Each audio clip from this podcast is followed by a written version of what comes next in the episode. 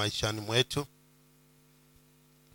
Ameendelea kuwa mtetezi pia ametulinda ametushindania katika hali zote ambazo tumekumbana nazo juma hili. Nachoamini ni kwamba yule anayemtumainia bwana kila inapoitwa leo yeye hubaki kuwa mshindi.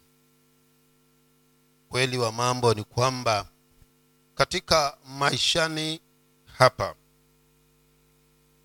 hakuna ambalo tunaweza sisi isipokuwa mungu wetu aweze kutuwezesha. Wakati mwingine huwa nafikiria ikawa najiuliza wale ambao hawajaweka njia zao sawa na bwana hawajapeana maisha yao kwa mungu wanaishi katika hali gani? Na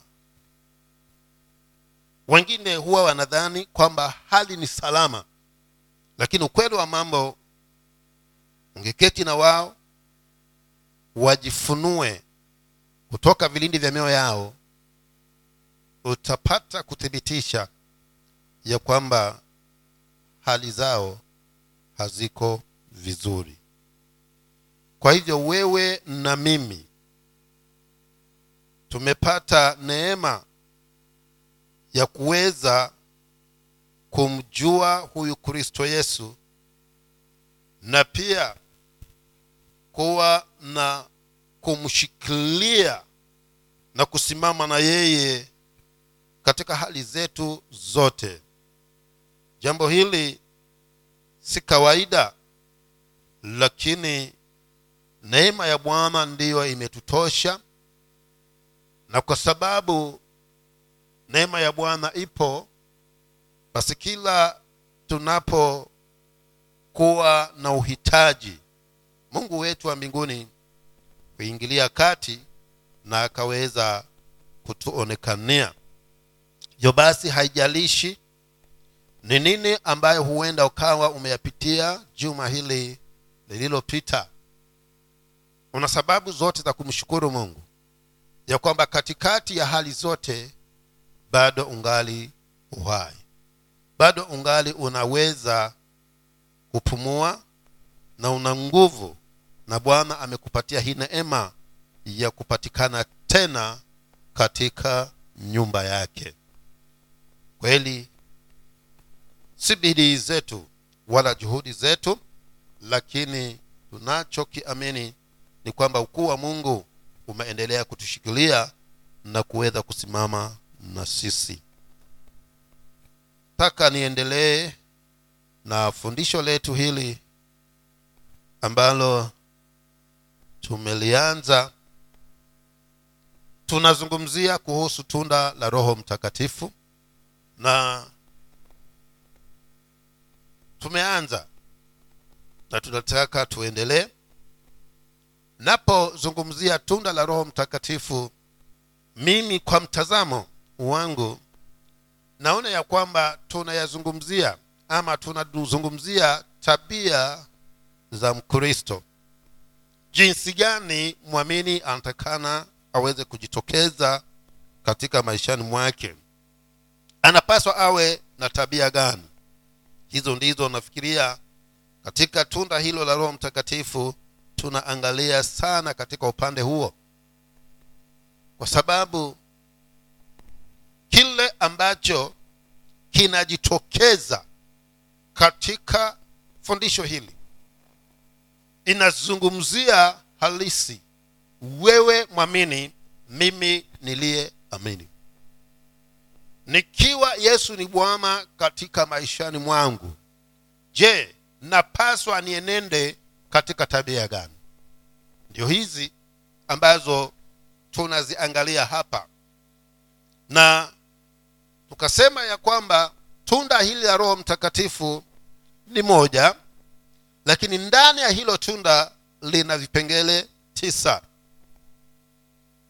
Na tukasema ya kwamba vipengele hivi ambavyo vyapatikana ndani ya hilo tunda la roho mtakatifu basi ni muhimu kwa kila aliyemwamini yesu kuwa bwana na mwokozi katika maishani mwake. Ni muhimu sana.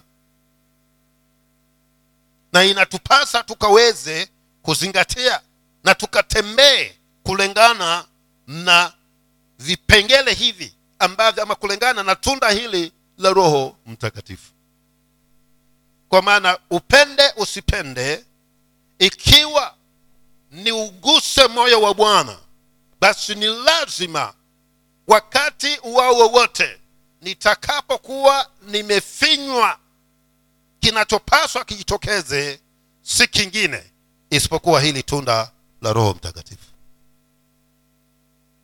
Kwa hivyo tamanio langu ya kwamba kadi tunavyoendelea wewe nawe jipeleleze katika moyo wako jipeleleze katika maisha yako. Je kulingana na yale tunayoyasikia mimi ninaenenda kama inavyonipasa ama kuna mahali fulani nimeenda mbali? Kwa hivyo ukigundua ya kwamba umeenda mbali basi ni nafasi yako wewe ya kuweza kurudi katika ile njia inayokupasa ili tuweze kuendelea katika kumngojea kristo yesu.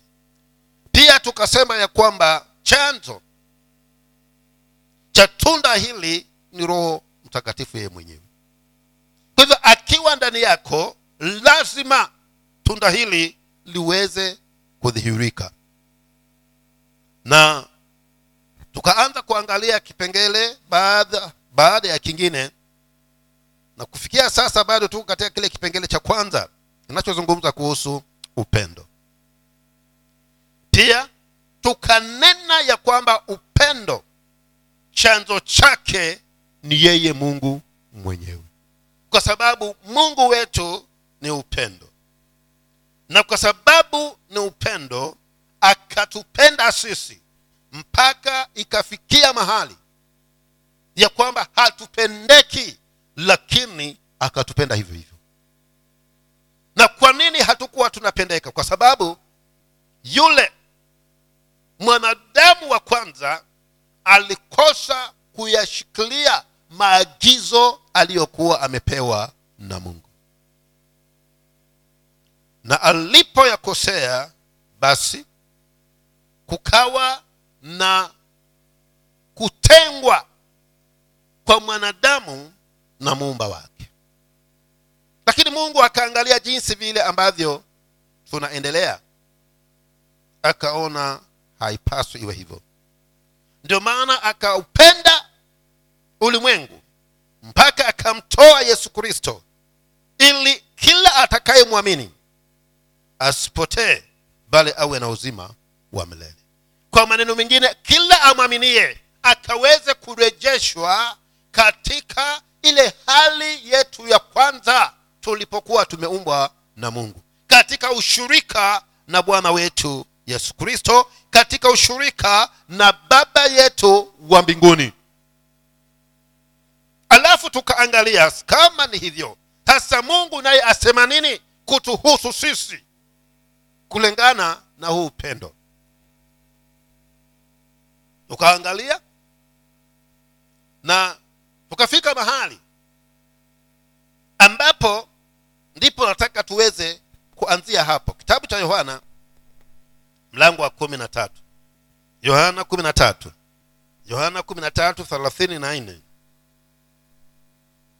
Kitabu cha yohana mtakatifu mlango ni wa thelathini mlango ni wa kumi na tatu mstari ni wa thelathini na nne na watano amri mpya nawapa. Mpendane. Kama vile nilivyowapenda ninyi nanyi mpendane vivyo hivyo. Hivyo watu wote watatambua ya kuwa ninyi mmekuwa wanafunzi wangu mkiwa na upendo ninyi kwa ninyi. Maneno ya bwana wetu yesu kristo haya. Anasema ya kwamba amri mpya nawapa. Upendane. Na kama nilivyowapenda mimi nini? Nyinyi nanyi mupendane ninyi kwa ninyi. Na mtakapokuwa mwapendana ndivyo ulimwengu utajua ya kwamba nyinyi basi ni wangu. Utajua ya kwamba nyinyi ni wanafunzi wangu. Kwa hivyo kama nitakosa kumpenda mwingine aliyeitanishwa na damu la yesu kristo. Basi mimi kwa maneno mengine nimejitangaza ya kwamba mimi si mwanafunzi. Kwa hivyo sina haja unishuhudie ya kwamba mimi ni mwanafunzi wa yesu. Mimi ninamfuata kristo. Mimi natembea na yesu. Haa litaangalia je una upendo kati yako wewe na yule mwanafunzi mwingine hasa hapo ndipo nitakapoweza kuelewa kwamba eidha mwanafunzi wa yesu ama si mwanafunzi wa kristo. Kwa maana anasema mtakapopendana ndipo watu watajua ya kwamba nyinyi ni wanafunzi wangu. Hivyo leo hii sijui kama tuna wanafunzi wangapi wa kristo yesu. Kwa maana hili pendo ambalo linazungumziwa limekuwa na upungufu katikati ya watu wa mungu. Na kwa sababu tumepungukiwa na pendo hilo basi tumekosa kuwa watiifu. Kwa sababu hii ni amri ambayo tumepewa si chaguo. Wewe kunipenda ni lazima kwa maana ni amri ya yesu kristo. Na yesu naye akasema ya kwamba utakaponipenda utazishika amri zangu kwa hivyo usipokuwa unanipenda mimi unavunja amri za yesu kristo na unadhihirisha ya kwamba huyo yesu umpende kwa hivyo wapendwa tunalo jukumu kubwa sana hapa. Ya kwamba ni lazima na upendo huu unaozungumziwa si upendo wa mdomoni. Aa, ni upendo ambao unatakikana udhihirishwe na matendo. Kwa maana mungu alipopenda ulimwengu hakusema haya ulimwengu jueni ya kwamba nawapenda kwa hivyo endeleeni vile mnavyoendelea lakini nawapenda tu. Aa, mungu alidhihirisha upendo huo kwa kumtoa kristo yesu ili kwa kifo cha yesu kristo wewe na mimi tukaondoke katika umateka wa shetani turudi katika shamba la edeni ambako ndipo tulipoanza na mungu na tukaweze kuendelea na ushirika na bwana mungu wetu. Kwa hivyo huwezi ukasema unanipenda kama hauwezi ukaudhihirisha upendo unaonipenda. Upendo wako kwangu mimi. Kwa hivyo nikiwa na uhitaji nitaona upendo utakapokuwa umenishughulikia nikiwa ninalia nitaona upendo nitakapokuona unalia na mimi. Wakati ninafurahi nitaona kwamba unanipenda utakapofurahi pamoja na mimi. Wakati nitakapokuhitaji nitaona unanipenda utakapokuja nitakapokuita. Kwa hivyo wapendwa upendo huu tunaozungumzia ni upendo ambao unadhihirishwa na matendo si upendo wa mdomoni. Hivyo imetupasa tuweze kupendana sisi kwa sisi ili watu wajue ya kwamba sisi ni wanafunzi wa kristo yesu. Na hili lilifanyika nyakati za kanisa lile la kwanza. Hao wapendwa walikuwa wanapendana ndugu zangu. Na kwa sababu ya upendo waliokuwa nao ili kwamba waweze kudhihirishia ulimwengu ya kwamba wao ni wanafunzi wa yesu kristo walikuwa wanahakikisha ya kwamba katika ushirika waliokuwa nao katika kanisa waliokuwa nalo hakungekuwa na mtu yoyote aliyekuwa ni mhitaji katika kanisa hili. Hakukuwa na mhitaji hakuna aliyekuwa hana nguo. Hakuna aliyekuwa hana mahali pa kulala. Hakuna aliyekuwa hana chakula hakuna aliyekuwa ni mgonjwa kwa maana kama kungekuwa na mgonjwa wangesimama na yeye mpaka mungu adhihurike aweze kuleta uzima na afya kwa yule mpendwa. Lakini kanisa la leo likoje? Hili kanisa la kwanza liliazimia ya kwamba kwa gharama iwayo yoyote kwa vile sisi tunapaswa tupendane kila mmoja alijitolea ya kwamba ahakikishe katika nyumba ile ya mungu katika lile kanisa hakukuwa na mhitaji na kama kungekuwa na upungufu wapendwa wangeuza ploti zao wakaleta pesa kanisani ili kusiwe na mhitaji katika nyumba ya mungu. Ulikuwa ni upendo usiokuwa wa kawaida. Wangeuza ili kwamba katika nyumba ya bwana upendo uweze kudumu. Na upendo ule ili udumu ni kunatakikana ya kwamba kusiwe na yoyote katika ile nyumba ya mungu aliye na uhitaji ambao hauwezi. Lakini leo ni wangapi walio ni wahitaji kanisani? Na hakuna anayejua. Ni wangapi? Wako walio ni wahitaji na si kwamba hatuwezi tukaweza kuwahudumia. Shida upendo umepungua. Kwa maana upendo utakuonyesha kupoteza. Upendo haukuonyeshi kupoteza lakini ukiwa umepungua utaku, uta, utaonekana kwamba unapoteza wakati umekuja kusimama na mimi kwa sababu ninahitaji. Utaona kwamba unapoteza. Lakini kama unanipenda kama upendo uko ule wa kiungu unaopelekwa na roho huyu mtakatifu basi mpendwa hautakuwa na kizuizi chochote kitakachokuzuia kunisaidia. Kwa maana tamanio lako ni kwamba kama vile ulivyo na amani ndivyo unataka na mimi nami nikaweze kuwa na amani. Lakini ikoje siku za leo na kwa nini tunapungukiwa? Kwa sababu tumeondokea maeneo yale ya kumpenda huyu mpendwa na kusimama na yeye katika hali yoyote iwayo. Ndio maana kanisa lina upungufu. Lakini wakati walipokuwa wanapendana na wakawa wanahudumiana maandiko yananena ya kwamba hakukuwa na yoyote hakukuwa na kupungukiwa katika ushirika ule kwa sababu mungu aliguswa na kwa sababu ameguswa alihakikisha yale matendo ya, kupe, ya upendo yanaendelezwa na ikafikia mahali ya kwamba kila mmoja akaweza kufikiria kutosheleka. Kisa na maana walikuwa wanapendana wale. Kwa hivyo nasisitiza nini? Na nene ya kwamba wewe na mimi lazima tupendane. Na mahitaji mengine wapendwa hutaweza kuyajua. Pengine mimi sitayazungumza. Wewe nawe hutayaeleza. Lakini siku kama twapendana ni kukutembelea nitajua ni nini unachokihitaji.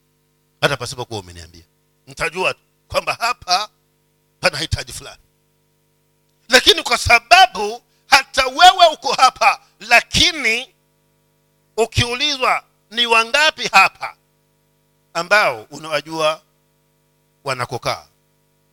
Kama wako ni wachache sana. Na ni nini kilicholeta huku kuto kutembeleana? Ukosefu wa upendo. Nasema hivyo kwa nini? Kwa sababu utakaponitembelea utajua kwa sababu ukifika pale ukiketi juu ya stuli utajua hapa panahitaji nini. Masofa hapa. Utakuwa mpaka nikwambie hapa. Anaweshinda hapo na stuli mpaka jioni usikie kama utasikiaje. Lakini kwa sababu hauji na mimi nami siji kwako ndio maana tunaonekana ni kana kwamba kila kitu ni salama. Ha, hakuko salama huko manyumbani wapenda utakapokuja kwangu uniitishe maji ya kunywa nikakuletee mkopo wa Wax utajua ya kwamba zile glasi ambazo ziko kule sizitumii zinahitajika hapa.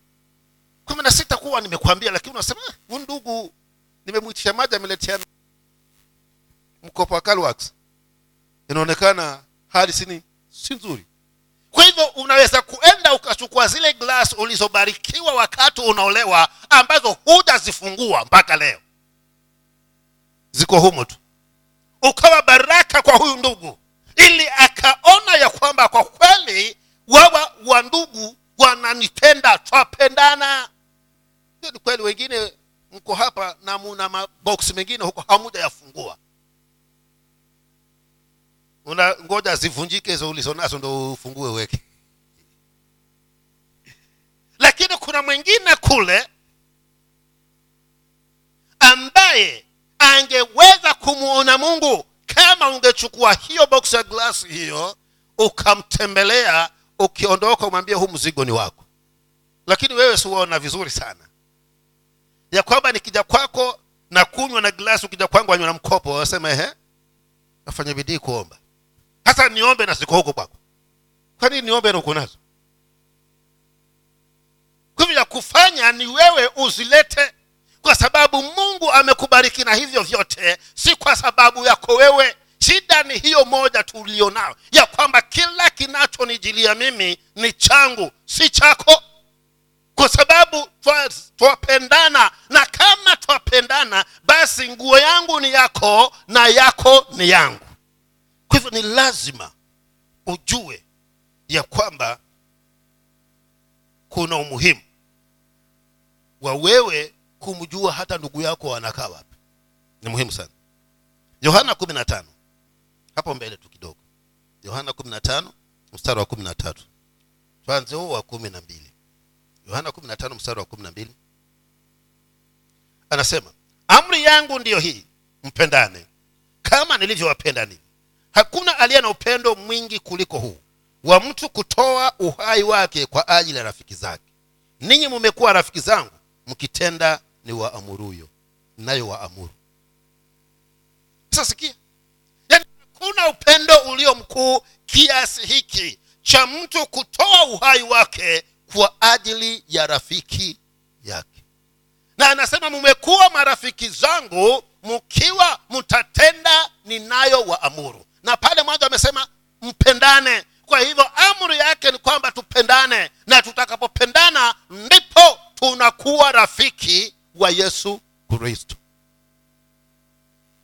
Lakini hapa huyamkini kuna marafiki wa yesu kristo ambao si marafiki hapa. Sijui. Ukimwona mwenzako wamwonaje? Tangu januari mpaka leo hii haujaja ukanambia mchungaji jumatano jioni msipike huko nyumbani. Joni mnitembelee kwa chakula cha jioni. Ni wangapi wamefanya unaona hizo hali zinazofanyika wapi? Sasa kama huwe mchungaji huwezi kuambia hivyo uweza kuambia mwenzako wewe. Shida eh, si kwamba hakuna kiko lakini tabu ni upendo haupo kwa maana utakapokuwa upendo upo ni kila ndizi nitatamani na ndugu yangu naye awe anakula ndizi. Ndipo hapa bwana yesu anasema ya kwamba nyinyi mumekuwa marafiki zangu na tena hakuna upendo ulio mkuu kiasi hiki cha mtu kutoa uhai wake kwa ajili ya rafiki zake. Sisi hatuko tayari kutoa uhai wetu kwa ajili ya ndugu na dada zetu. Hatuko tayari ndio maana hata nikupatia mia moja nasikia uchungu sana kule moyoni. Nimekupa mia moja tu lakini nitaikumbuka hiyo mpaka mwezi uishi kuna shida.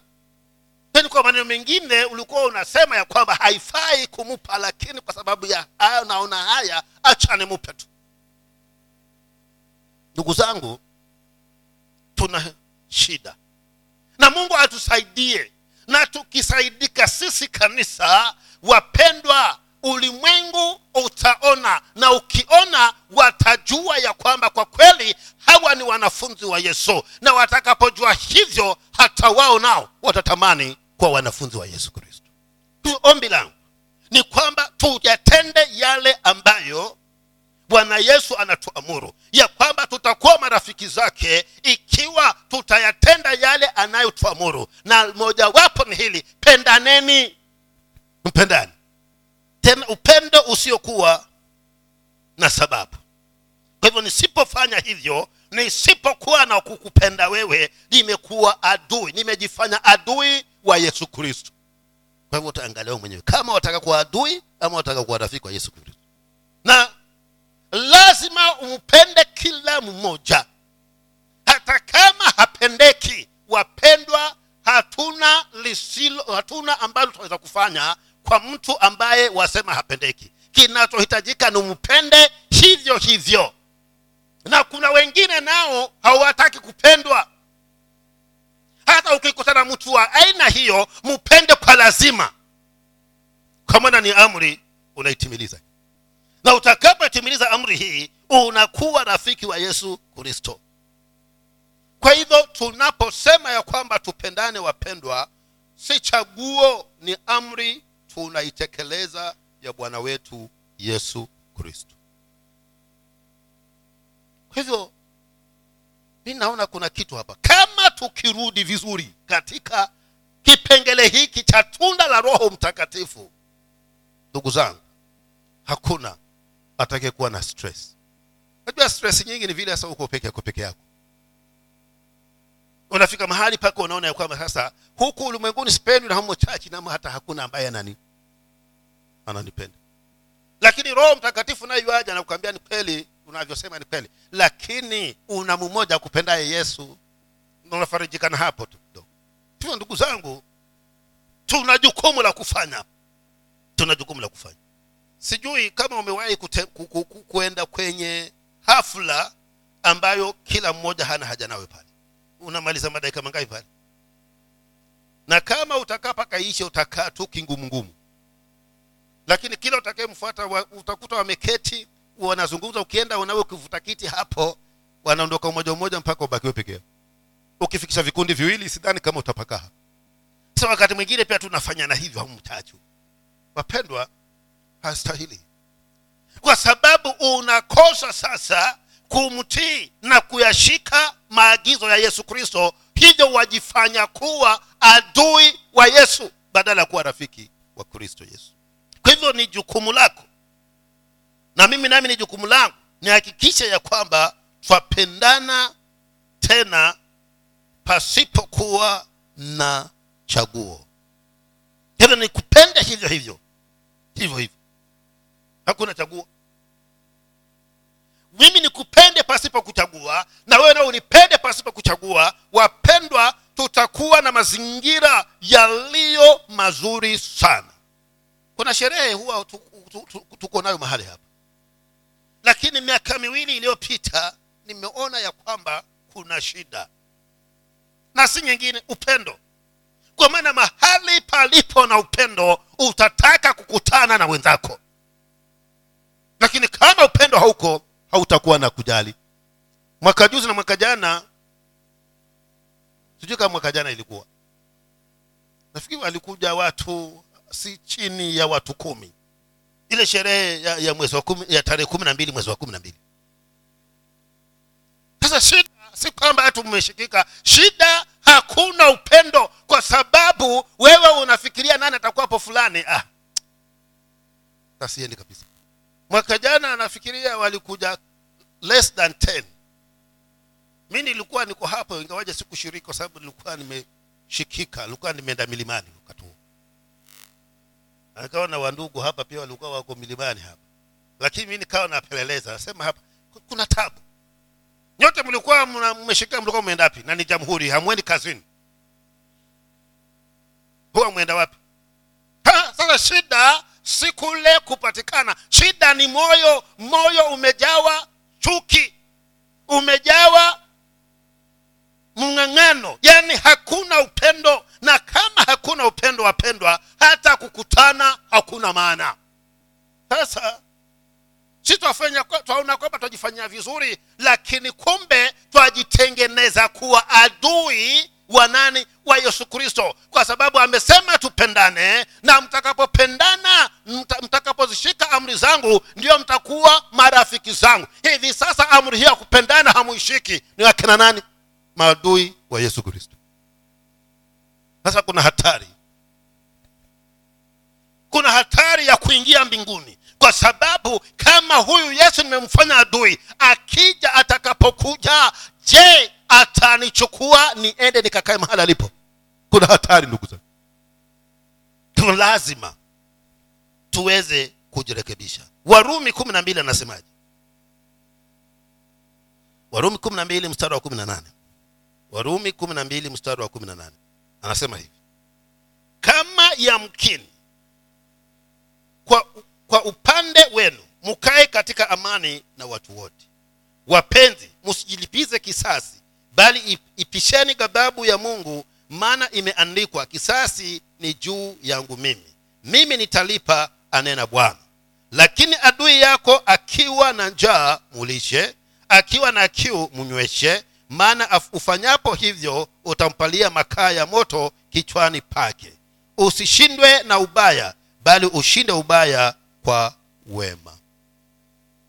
Haya mwaona hiyo anasema tafuta amani na watu wote. Na hapawezi kuwa na amani pasipokuwa na upendo. Haiwezekani. Kwa hivyo huyu paulo anawaambia hawapendwa ya kwamba lazima mudumu katika upendo na watu wote ndiyo maana kutakuwa na amani. Lakini kama kuna chuki na malumbano hapawezi kuwa na amani maandiko yanasema kwamba tutafute amani na watu wote. Kwa hivyo amani haiwezi kuja mahali ambapo hakuna upendo wapendo haiwezi. Na anafikia mahali anasema ya kwamba adui yako akiwa ana njaa mulishe. Kwa maneno mengine anakuambia ya kwamba usimfanye kuwa adui mpende na umhudumie. Na unapokuwa unamlisha usimchagulie chakula. Ukasema ya kwamba hata nimpatie kidheri na kumbe pale nyumbani umepika maini na chapati. Aa, kile kile ulichokipika. Patia hicho hicho. Akiwa ana kiu usiende kumchukulia maji ya moto. Na mungu amekubariki na jokofu. Eh, friji komo ndani. Jua ni kali wenda upatia maji ya moto. Na ya baridi hapo humo utakuwa hujatimiliza ule upendo ambao unazungumziwa hapa ya kwamba tutafute amani na watu wote. Kwa hivyo kama ni niwe na amani na watu wote imenipasa niwapende watu wote. Sijui kama una watu ambao huna haja nawe. Na kama wako kuanzia hivi leo anza kuwapenda. Tena uwapende vizuri sana. Mpaka washangae. Watashangaa watasema sasa huyu vilianza lini hivi? We usitake kujua. Kwa maana unatafuta amani na watu wote. Na akiwa ana uhitaji mhudumie tena mhudumie kwa moyo mkunjufu. Na unapofanya hivyo unapunguza maadui wako kwa maana mtu ukimpenda hawezi kuwa adui lazima. Na hakuna silaha iliyo bora zaidi ya kuishi vizuri na watu wote mahali popote ulipo kama silaha hii ya upendo. Kwa maana mtu ukimpenda hawezi kuwa adui wako. Na hata kama atakuwa adui wako hatachukua muda baada ya muda dhamira yake itamhukumu. Itamwambia kweli unatenda hivyo kweli lakini huyu ndugu hana shida na wewe. Kwa hivyo ni lazima uwe na amani na watu wote. Lazima uwe na amani na watu wote. Sijui kama mmeishi hizi- nyumba za kupanga hizi zina kazi ngumu sana. Unaweza kuona kina mama wanateta kwa sababu ya kambaa za kuanikia nguo. Kuna hizo shida hizi na tena huyu anayeteta ni mwokovu. Kisa na maana yeye ndiye alienda kuzitafuta kaja akafunga. Sasa wenzake wamerauka asubuhi kabisa kabla hajamuka akiamuka kamba zote zimejaa nguo. Na yeye alikuwa nafue utasikia. Hamtaki kufunga kamba zenu basi naziangusha chini hizi. Hapa bibilia inasemaje? Mtafute amani na watu. Na upendo ufanya nini? Ni kutoa. Upendo ni ujinyime kwa, kwa niaba ya mwingine kwa hivyo wewe lako la kufanya ni kuomba jua liwake zikauke haraka. Ili ufanye nini? Uweke zako na wewe. Lakini wewe wafanyaje? Na mkizozana kidogo. Asubuhi ikiamuka hizo kamba zote haziko. Umetoa na wewe. Nasema haya naone kama mtaanika wapi. Sasa yule jirani anashindwa na huyu. Tena anasema bwana asifiwe huyu. Sasa paulo hapa anatuambia tutafute amani na watu wote. Na amani wapendwa inapatikana katika upendo. Na upendo ndugu yangu ni wewe uumie jirani yako awe na amani. Hata kama utafua kuchelewa ama zifue usiweke kwenye mabeseni ungoje zikauke wakiondoa ndio na nini? Uweke kwa hivyo tuna jukumu ndugu zangu ya kuonyesha pale mahali unapokaa ya kwamba wewe ni mwanafunzi wa yesu. Nitaonyeshaje kwa kuwapenda wale wanaonizingira? Ndo pale maandiko yanasema kwamba mpende jirani yako kama unavyojipenda wewe mwenyewe.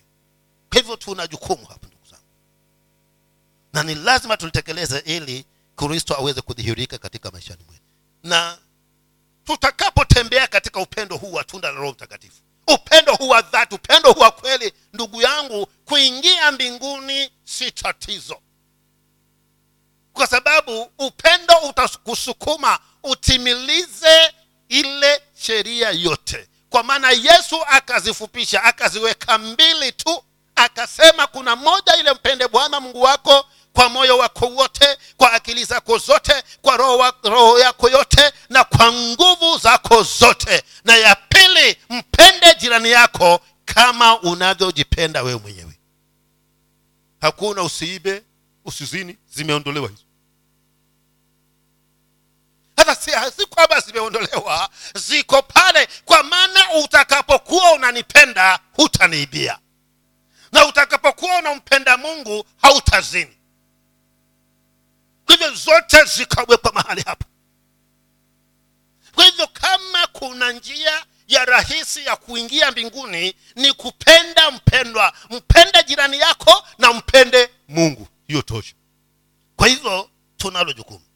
Wakorintho wakorintho wa kwanza kumi na tatu. Wakorintho wa kwanza mlango wa kumi na tatu. Twazungumzia upendo wapendwa ikiwa ni kipengele cha tunda la roho mtakatifu. Korinto wa kwanza kumi na tatu. Kwanzia mstari huo wa kwanza takomea wa saba hapo.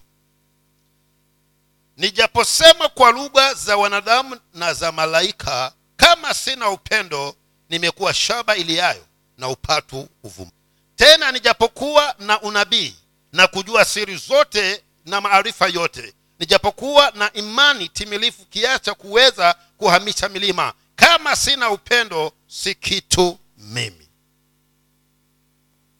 Tatu tena nikitoa mali zangu zote kuwalisha masikini tena nikijitoa mwili wangu niungue moto kama sina upendo hainifaidii kitu. Sasa mnasikia hapa huyu ndugu anazungumzia tuta, tutasoma kidogo huko mbele tena. Huyu ndugu anazungumzia kuhusu upendo wa kinafiki.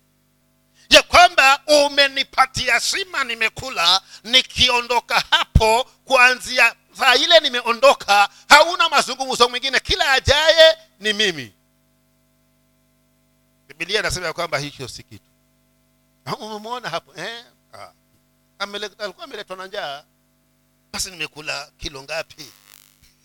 Hata shida si chakula shida ni upendo haumo ndio huyu anasema hata nijapotoa mwili wangu niteketee ili watu hawa waweze kupona. Lakini kama navifanya pasipokuwa na upendo kule moyoni kwangu basi hiyo sina thawabu yoyote. Mungu haihesabu kitu. Mungu anasema nimefanya kazi isiyokuwa na malipo. Kwa hivyo hapa wewe ukianza ibada ikianza ni wewe unarabashanta kabisa kuanzia mwanzo mpaka mwisho. Hata tukukwambia omba tukubaliane waomba kwa ndimi. Kama hauna upendo ni bure. Paulo anawaambia hapa warumi. Anawaambia wakorintho ya kwamba acheni upendo wa kinafiki wapendwa roho alikulazimisha mpaka ukawa haukosa amani umekosa amani kabisa. Roho akakusukuma mpaka ukaona "Ha, hapa nisipofanya ukaninunulia kashati. Basi kila nitakapopita waona shati ile. Kama si mimi angekuwa amefanya. Sasa bibilia inasema ya kwamba ukiwa hivyo ulipeana hiyo huku kumbe ili ujitwalie sifa na ukumtangaza yule mpendwa. Kwa hivyo kazi ulioifanya ni kazi ya bure kwa hivyo unaona upendo ndugu zangu. Kwa hivyo unapofanya ndugu yangu kwa ajili ya kwangu mimi fanya kana kwamba wajifanya we mwenyewe ni nani ambaye alijifanyia kitu kisha akawa kila kienda anajitangaza. "Ah, nilipoteza pesa zangu. Ah, kitenge kutoka tanzania. Ukampa "Ah, ni hiki nilichokivaa. Sasa watu watakufikiriaje? Kwa hivyo ndugu dada unaposimama katika eneo la upendo hakikisha ya kwamba chochote unachokifanya acha ukifanye kwa ajili ya moyo wako umependa na kusiwe na chochote kule moyoni. Na ukifanya hivyo hata unasahau. Hata unasahau kuwa ulifanyia fulani kitu fulani. Kwa maana ulikifanya kwa upendo mkamilifu. Mstari wa nne. Sikia vile anavyosema sasa upendo huvumilia. Kwa hivyo upendo hufanya nini? Huvumilia. Kwa hivyo mimi nimeketi kabisa. Tukakusengenya ukasema we umemwona yule ndugu he kama kuna msherati wa kwanza hapa kanisani basi ni yule ndugu." ukisikia maneno hayo wewe unipende hivyo hivyo. Kwa sababu upendo fanya nini? Huvumilia. Na kwa sababu si- sisi tuwazushi si kwamba ndugu una shida? Ha, hauna shida lakini kwa sababu sisi hatukupendi na u, hata ile hukumu hamuna tunakusengenya kukufikia wapendwa unasema ha, hata fulani naye anaweza kunaambia hivyo. Sasa wewe isikusumbue hiyo kwa sababu kama unanipenda mi nilikwambia hivyo utanivumilia hivyo hivyo. Sema amesema lakini ndugu yangu. Na hata moyoni kwa maana ukiviweka moyoni vitakusumbua waambea wapendwa hawana shida. Wanayazungumza hapa wakiondoka wamesahau. Wewe yasikie uyaweke moyoni. Itabidi tuku, tukuitie neema mpopo Hmm? adui zangu nimewafanya nini? Nimewasamehe bure. Kwani wafikiria ulikuwa niwakulipe ndio wasamehe hata ukingoenda kuambia nilipeni wasamehe hawangekulipa. Hawangekupa kitu. Kwa hivyo wewe wasamehe hivyo hivyo tena vumilia. Upendo wafani wavumilia ndugu. Upendo wafanya wavumilia.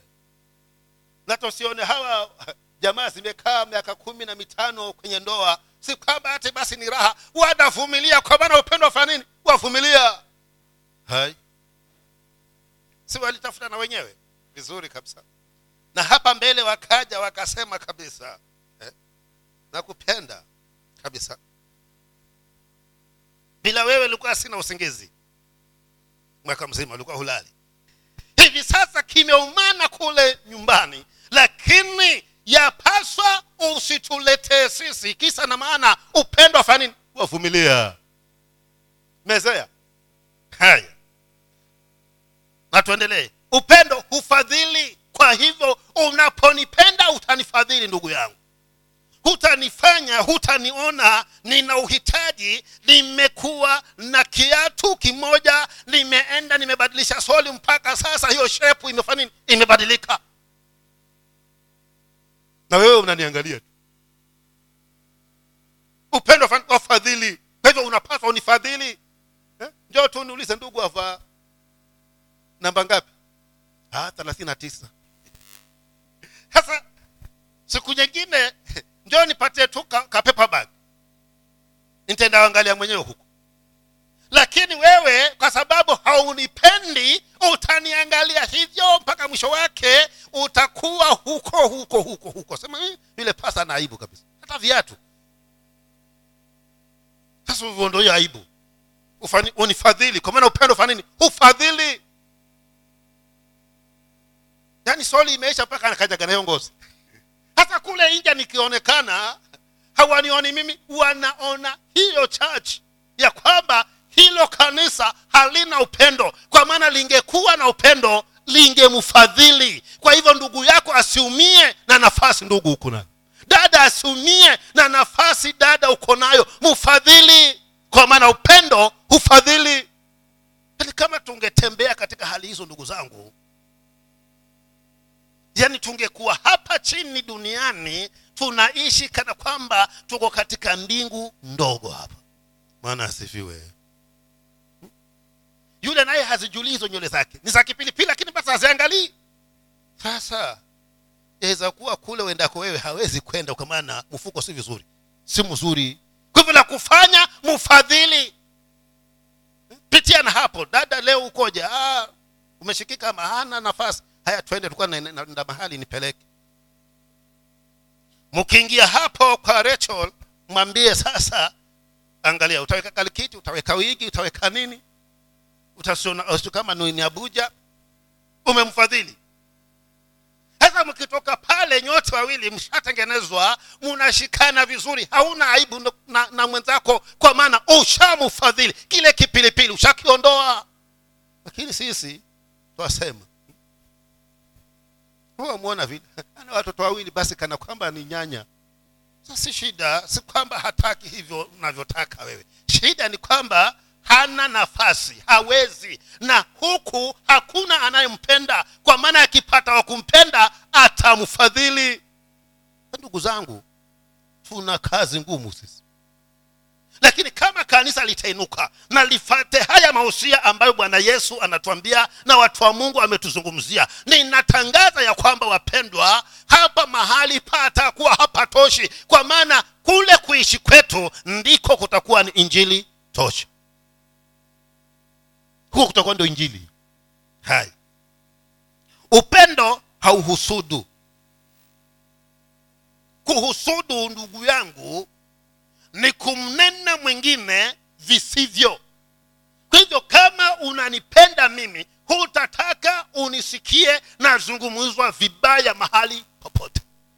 Na hata wewe nawe hautatamani kwamba uninene visivyo. Lakini mara ngapi tumesikiana? Ni mara ngapi tumesikiana tunasemana?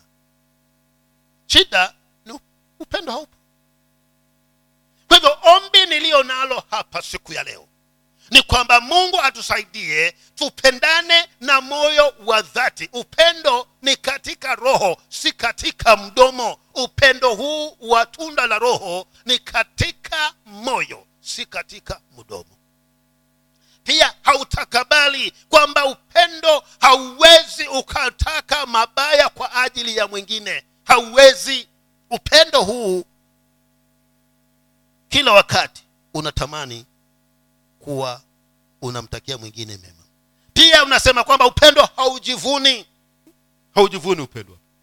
Huwezi ukasema ya kwamba mimi katika kule kumpenda huyu dada ndiyo maana sasa ako vile alivyo. Haujivuni.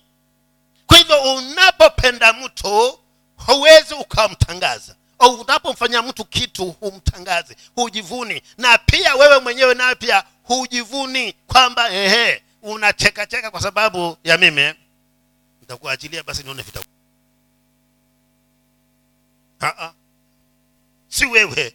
Hata aliye kusababisha kwamba ufanye hivyo si wewe mwenyewe. Lakini yesu kristo ndiye aliye kuhimiza ufanye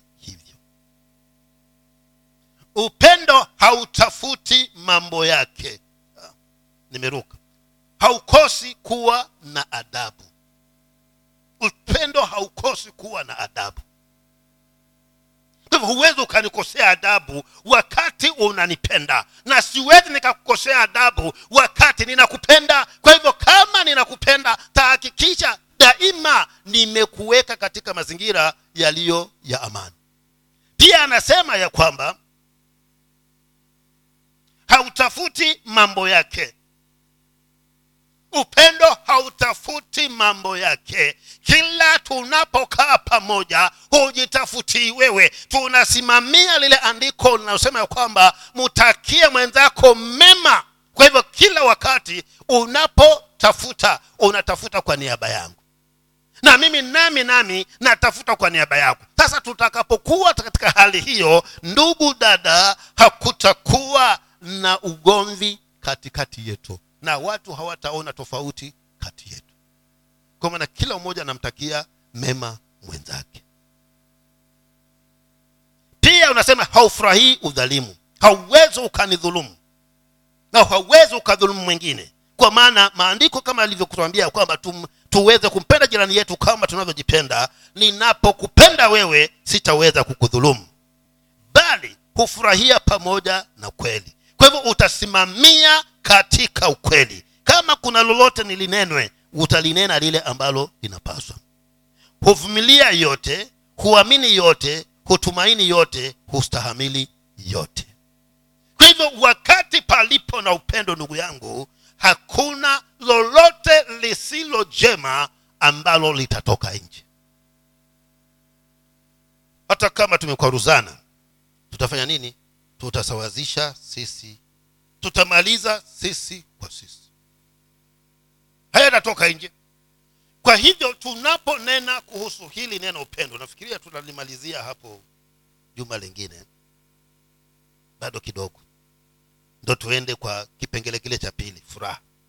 Tunanena ya kwamba tutembee tukiwa tumekamilisha sheria yote amri zile kumi. Zimewekwa katika kipengele hiki cha upendo. Kwa maana ninapompenda mungu na nipende jirani yangu kama ninavyojipenda mimi mwenyewe basi hakuna siku hata moja nitavunja vile zile sheria zingine. Kwa maana takuwa na linda nisimkwaze mungu na nitakuwa na linda nisimkwaze jirani yangu. Na tusimame. Cha nitamuuliza mke wangu aje tuombe tunapohitimisha hii ibada. Nakushukuru mwenyezi mungu baba kwa ajili ya asubuhi njema. Asante mfalme wa falme hata kwa ajili ya ukweli huu ambao bwana umeendelea kufunua kwetu. Hakika inatupasa bwana kuishi kama vile neno ambavyo baba linatuelekeza. Hivyo ninaomba ya kwamba bwana ukatusaidie kila mmoja wetu ewe jehova. Maana pasipo huu upendo bwana itakuwa vigumu ya kwamba tukaweze kuiona mbingu.